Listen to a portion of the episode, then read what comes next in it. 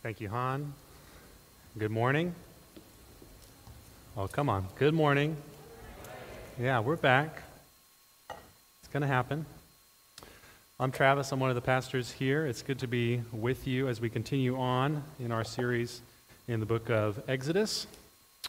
Uh, we are calling this series uh, Exodus from Captivity to Covenant, uh, focusing on God's deliverance of his people from the soul crushing oppression that they faced as slaves, and not just delivering them from that, but delivering them to something, delivering them into relationship with Him, into something that's called covenant, uh, which is a bond of the highest kind that we can make, with the deepest promises, the greatest privileges, and the most serious penalties, all of which are directed at leading God's people, at leading you out of spiritual and physical darkness and into the light of life with God.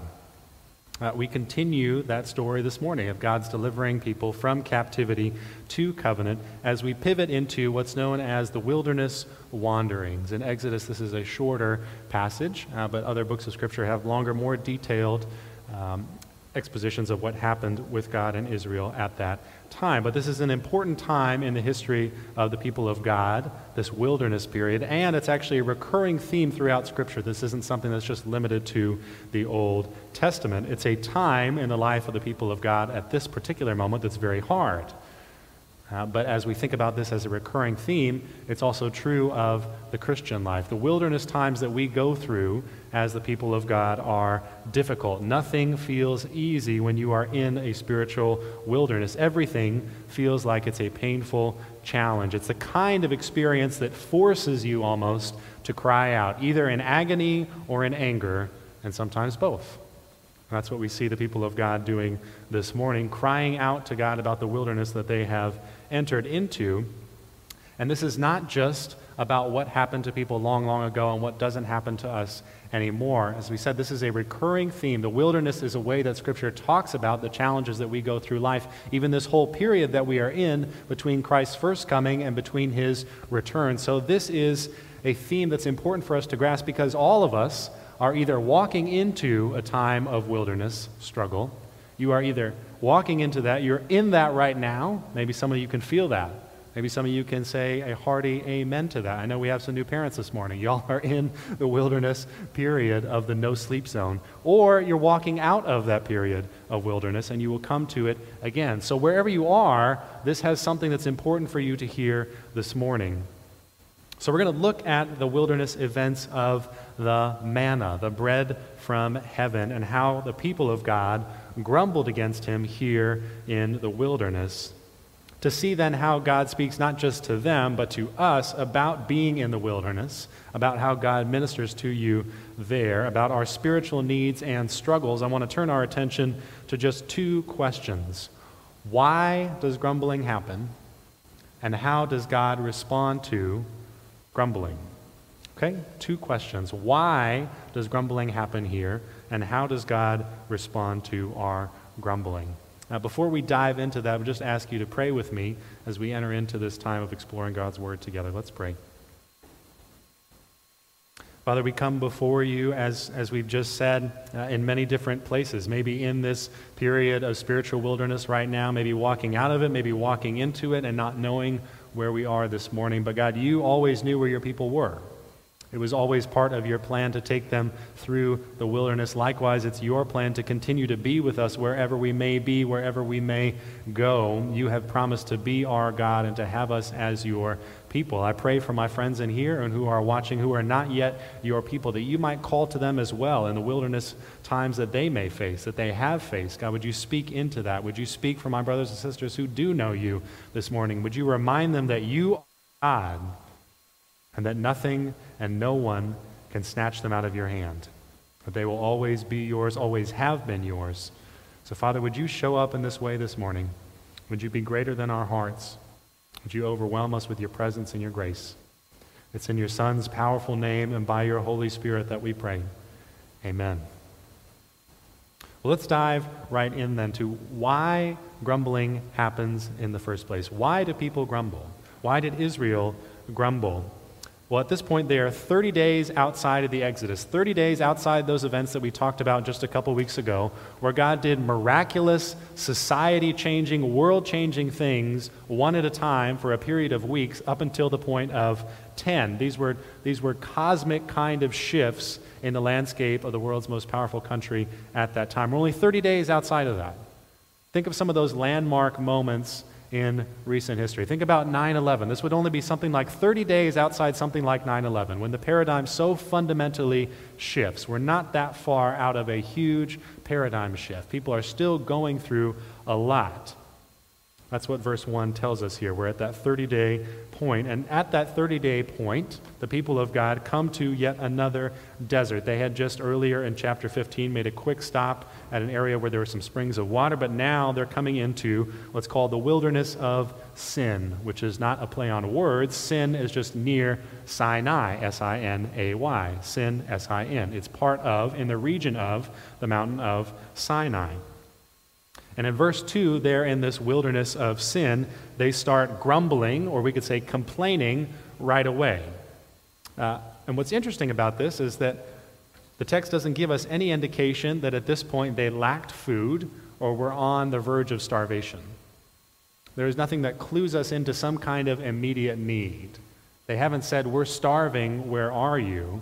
There's no real reason they should be complaining or afraid here from a needs perspective. Rather, as verse 3 says, they long to be back at the meat pots of Egypt, where they were eating bread to the full. Meat in their time, differently from our time, was a luxury, was a delicacy, was not something that you had every day. So this is not saying that they're complaining about having no food. Really, they're complaining about wanting better food.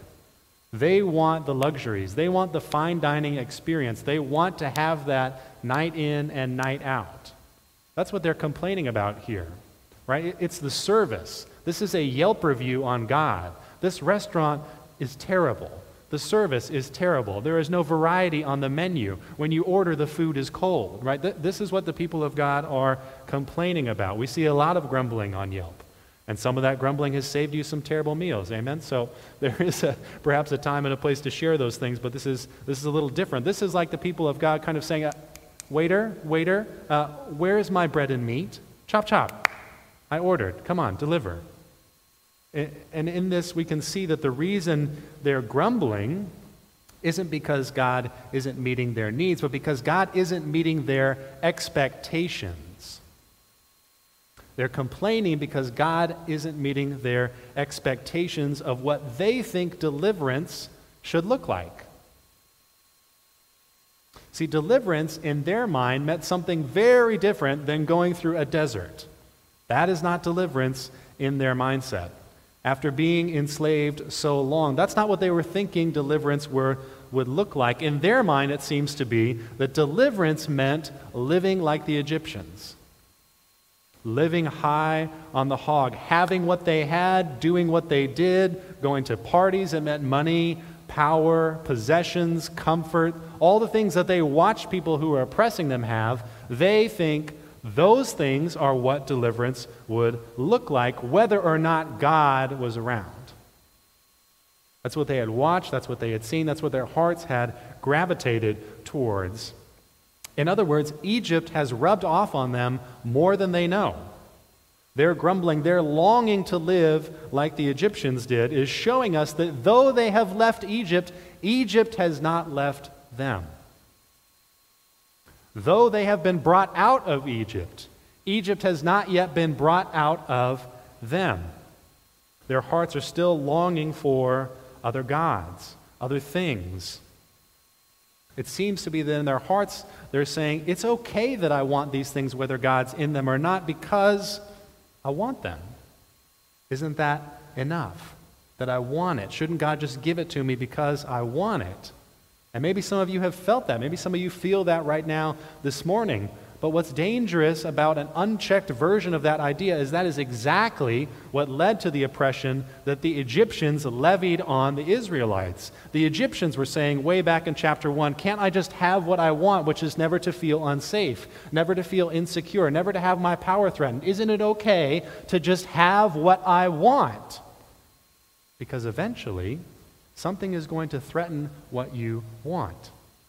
And you're going to have to choose between giving up this fierce desire that you have and caring for the life of another.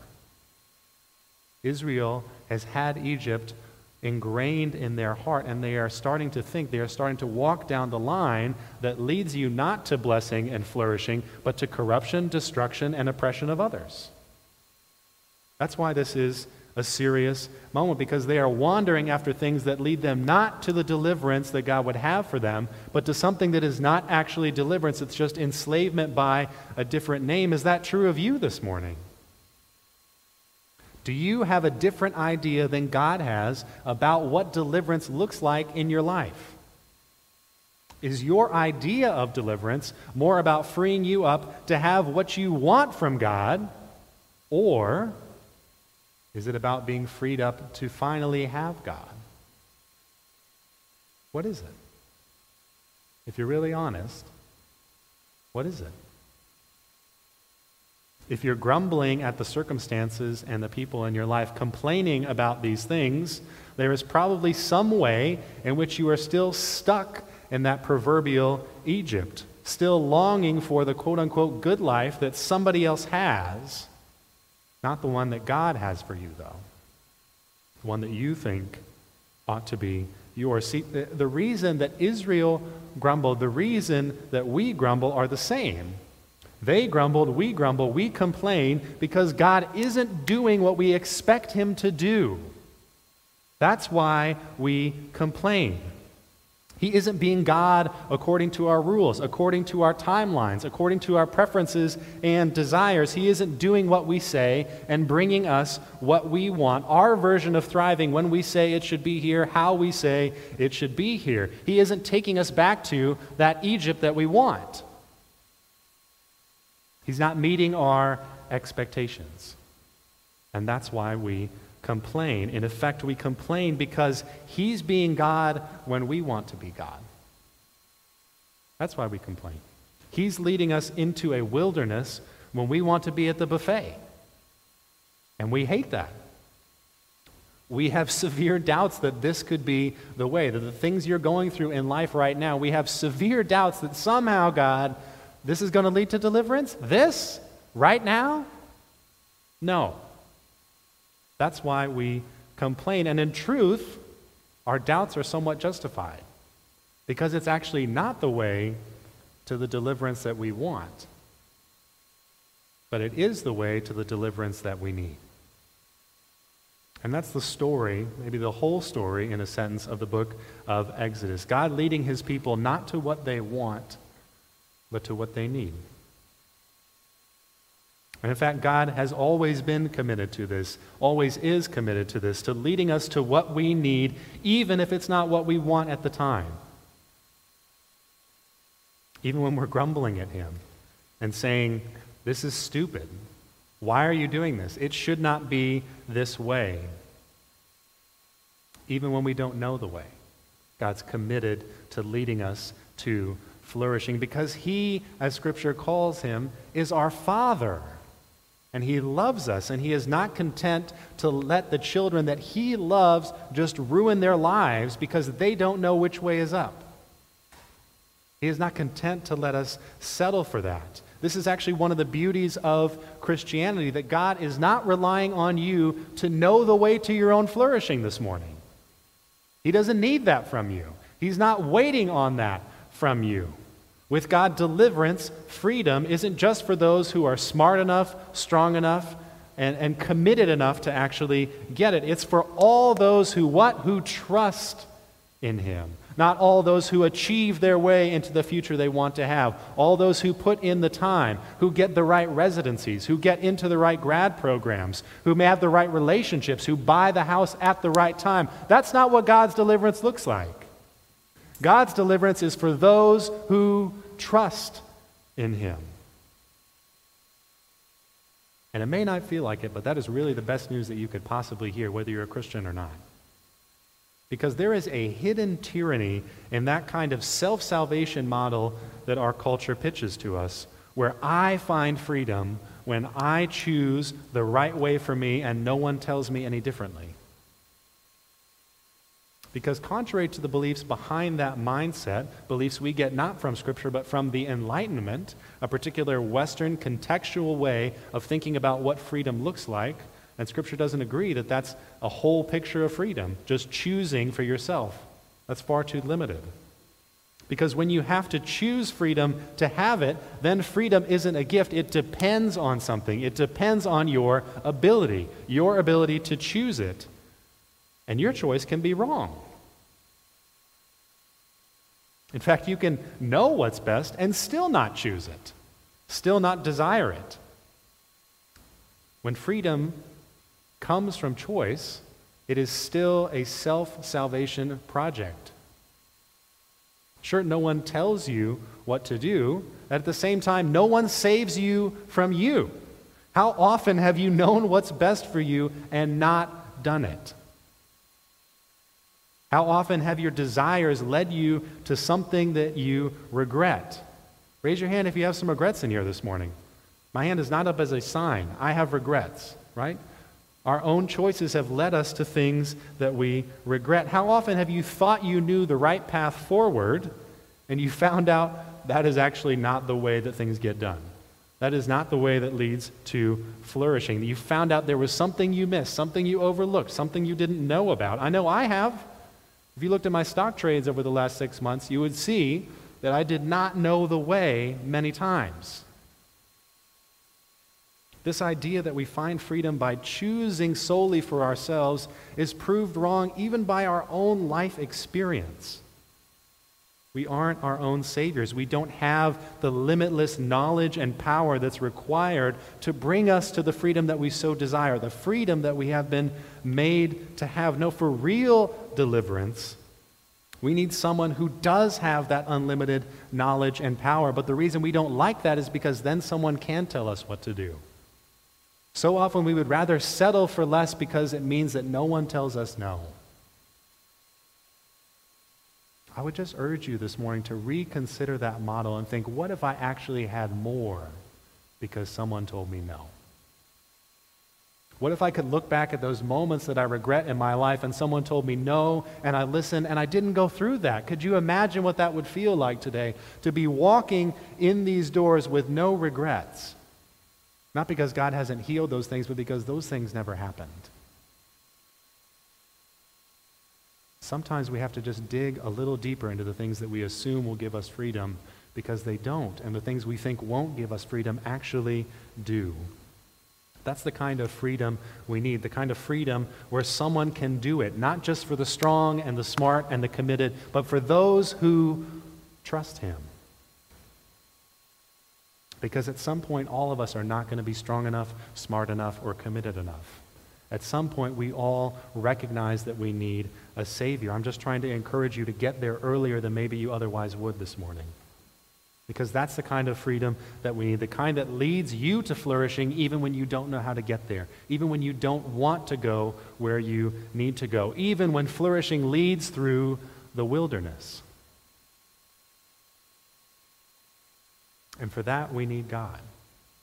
And that brings us to our second question this morning. How does God respond then to this kind of grumbling, this kind of going your own way at any cost, even when it doesn't lead to flourishing?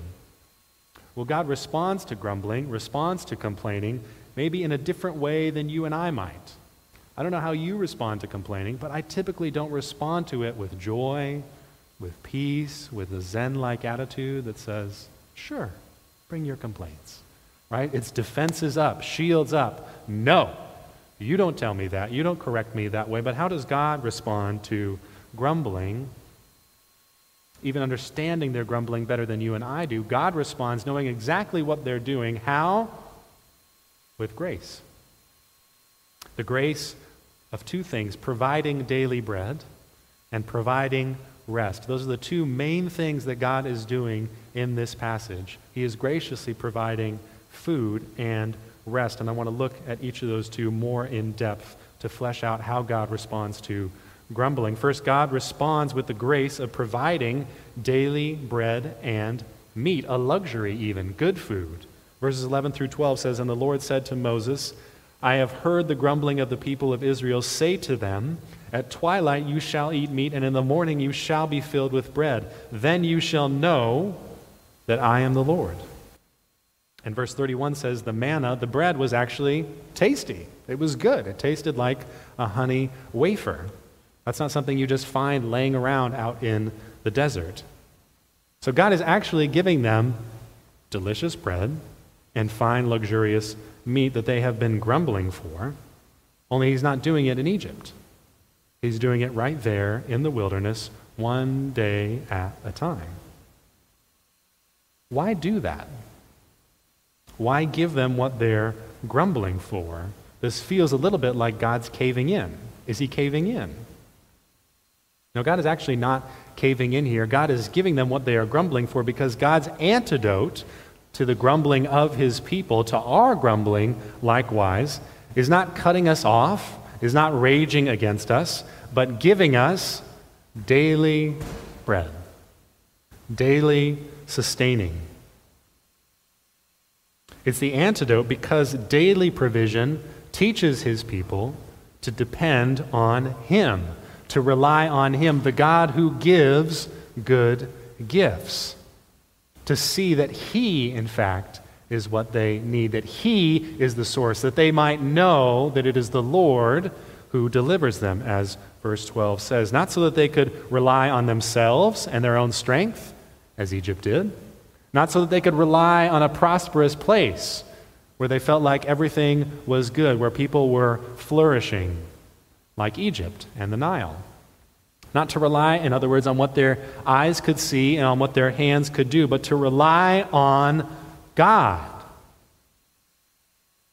That's what giving daily bread does. It requires them to return to relying on God. And this is, in fact, what we lost in the very beginning of time when Adam and Eve similarly doubted that God's way could be the right way, that not eating from this one particular tree might actually be good for them, might actually be the best thing for them. Think about that.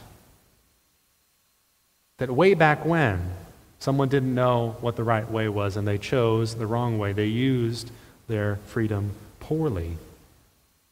And we lost through their sin through their doubting God, our ability to rely on God in a day to day way that they were relying on God, a day to day way that did not have suffering, that did not have pain, that did not have frustration. And here, all those years later, that loss is still plaguing God's people, pushing them to doubt whether God is really good.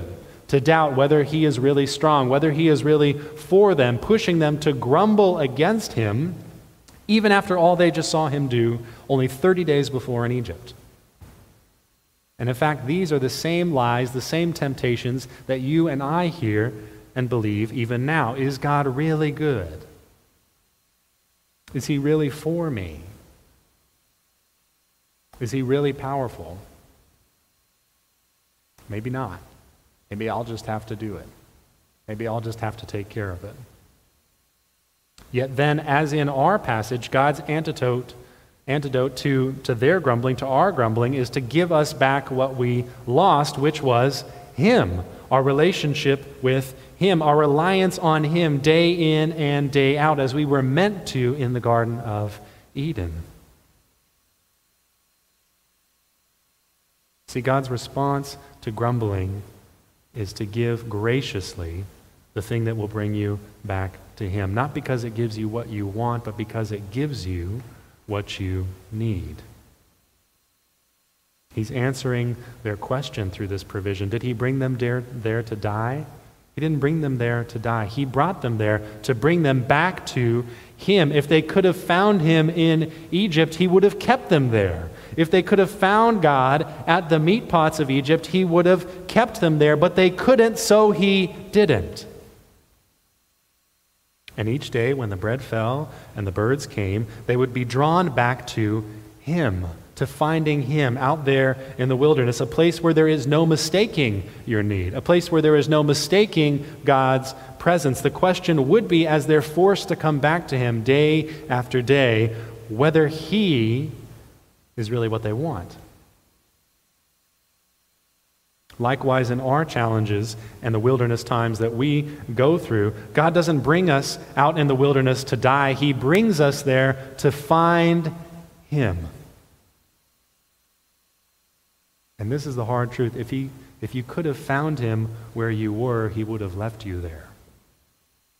But you couldn't, so he wouldn't.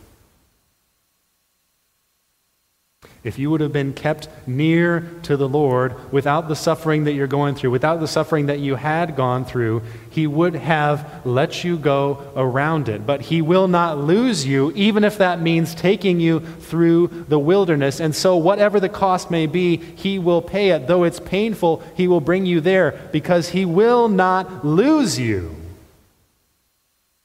It's you He wants most, not your comfort.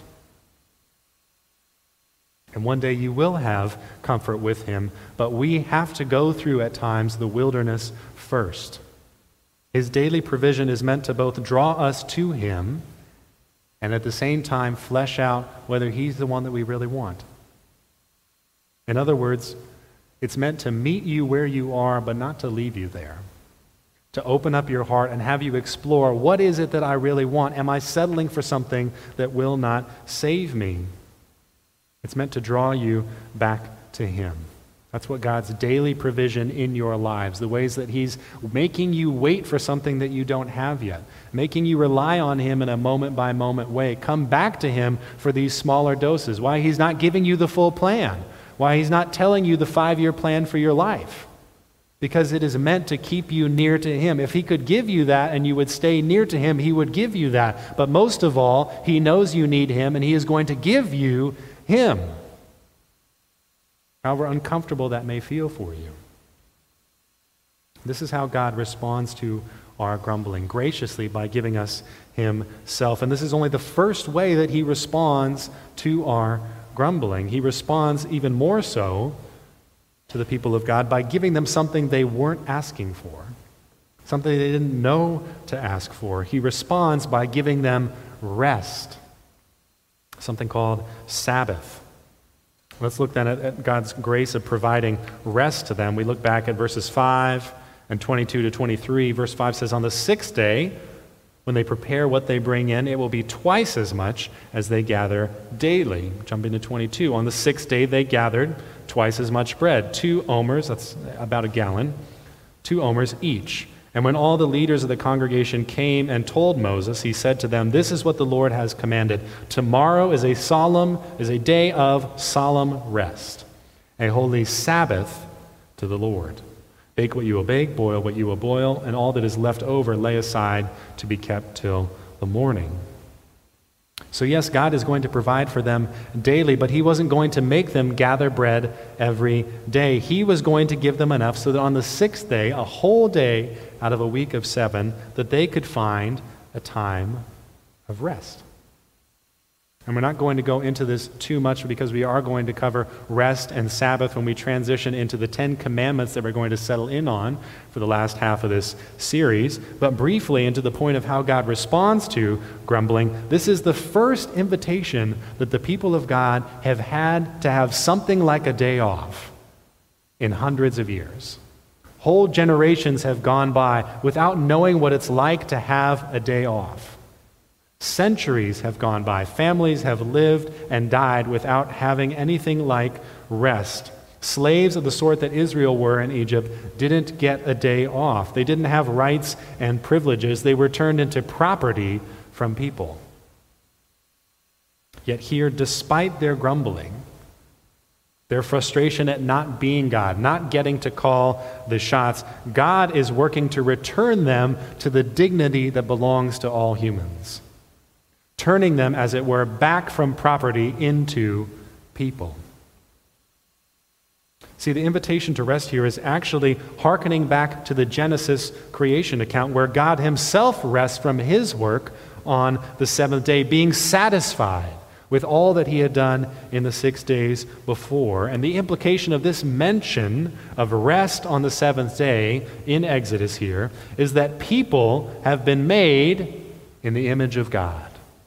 And that as those who are made in the image of God, we get to be like God. We get to rest. We don't have to always be at work, always be unsatisfied. We can rest.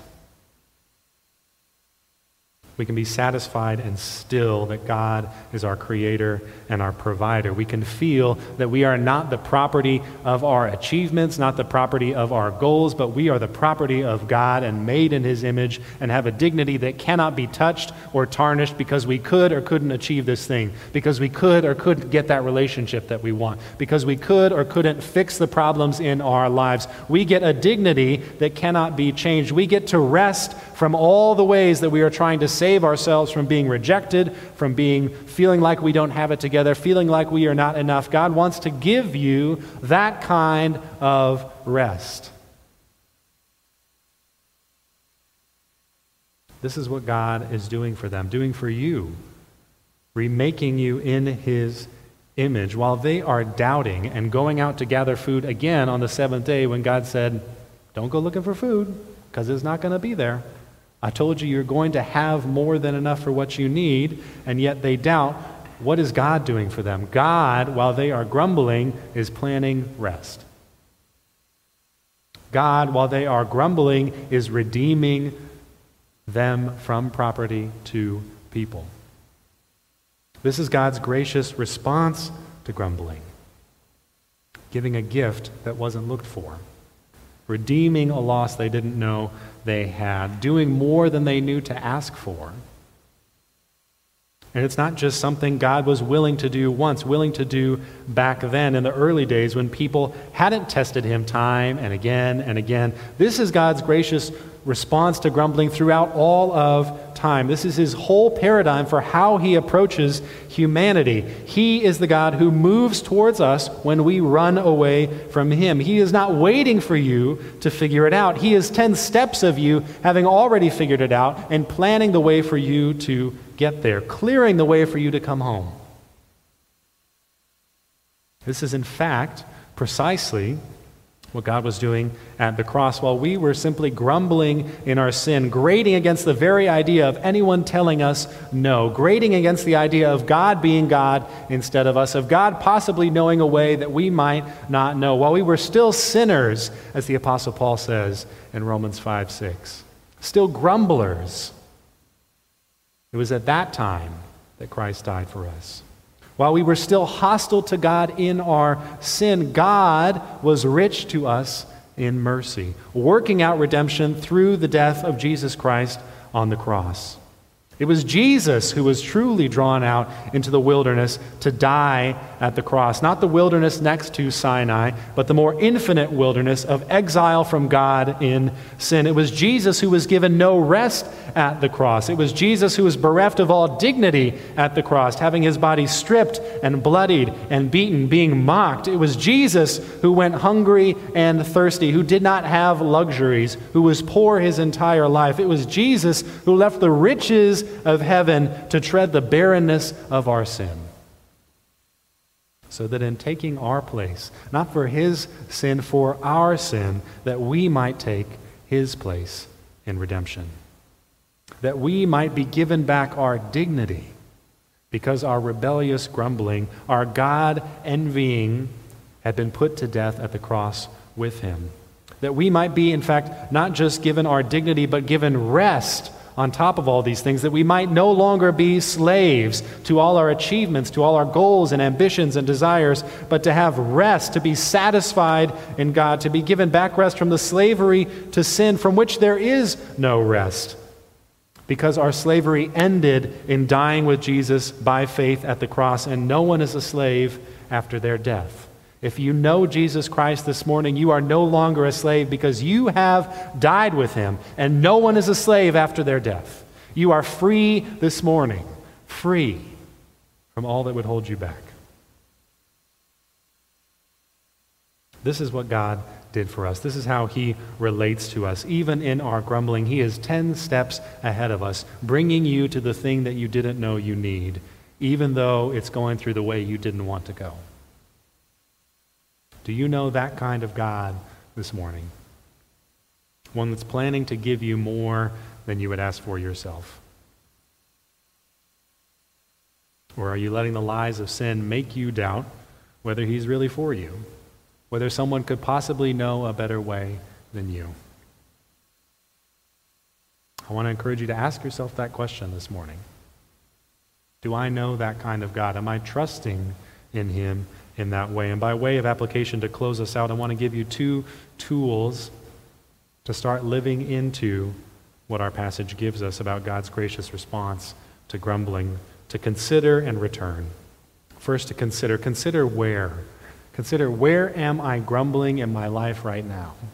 Am I grumbling that the pastor has gone on this long in the sermon? Right? Am I grumbling at someone in my life? Am I grumbling at God for letting me languish where I feel like I'm languishing? Am I grumbling at, at the church, at renewal? Am I grumbling at this city? Am I grumbling at, at my neighbors? Where am I grumbling? And what does that grumbling say about what I really want most? Consider. Where am I grumbling, and what is it that's, that's making me do that? What's making me frustrated? A circumstance, bills, health, whatever it may be. What do I really want that's behind that that I'm being denied? Is it God or is it something else? And if it's something else, is that thing going to run 10 steps ahead of me and carry me like God will? At some point, faith is going to call you to set down the thing that you have been so desperately holding on to for life and let it go and start holding on to something else. And that may be a scary moment for you. But God is holding you the entire way. The question is, will you let go and be held? Second, return. Return to the one who responds to your grumbling with grace. Do you feel like you are cringing before God every time you sin? That I can't read Scripture right now because of how I just sinned. I can't pray because of how I just sinned. God is moving towards you more than you were ever moving towards Him. Return to relying on the one who cares for you like this. Return to relying on Him for what you need, not five years at a time, not one month at a time, but just one day at a time. Trusting that He is committed to bringing you through this wilderness. Let your needs draw you to Him. Let even your complaining and grumbling be something that He uses to wake you up to the good things that you're missing from Him. Let that one day at a time sustenance keep you coming back to Him most of all, because that's what the wilderness is meant to do, to bring you to Him. Let's pray. Father, we thank you for all the ways that you run ahead of us. Even this morning, even right now, we thank you how you work all things for the good, even our complaining and our grumbling. God, we thank you that you give us a, a, dignity and a rest that we didn't know we lost, that we didn't know we need, that we're just so used to not having. We're so used to constantly chasing and earning that we don't know what it is to receive a gift. God, thank you that you are intent on giving us a gift. But God, we confess uh, the ways that we have grumbled at you, the ways that we have desired something more than you, the ways that we've desired to be back in that spiritual Egypt. Father, would you liberate us from that this morning? Would you bring us out of slavery? Would you put to death on the cross if we don't know you, that life that would walk away from you? And if we have died with you on the cross, Jesus, would you give us the ability to walk in that newness of life, even if it's through the wilderness? We pray that you would do these things, Father, in your Son Jesus' precious name and by your powerful Holy Spirit. Amen. I invite you to stand now as you are able and sing in response to this God who pursues you with such grace. Let's sing.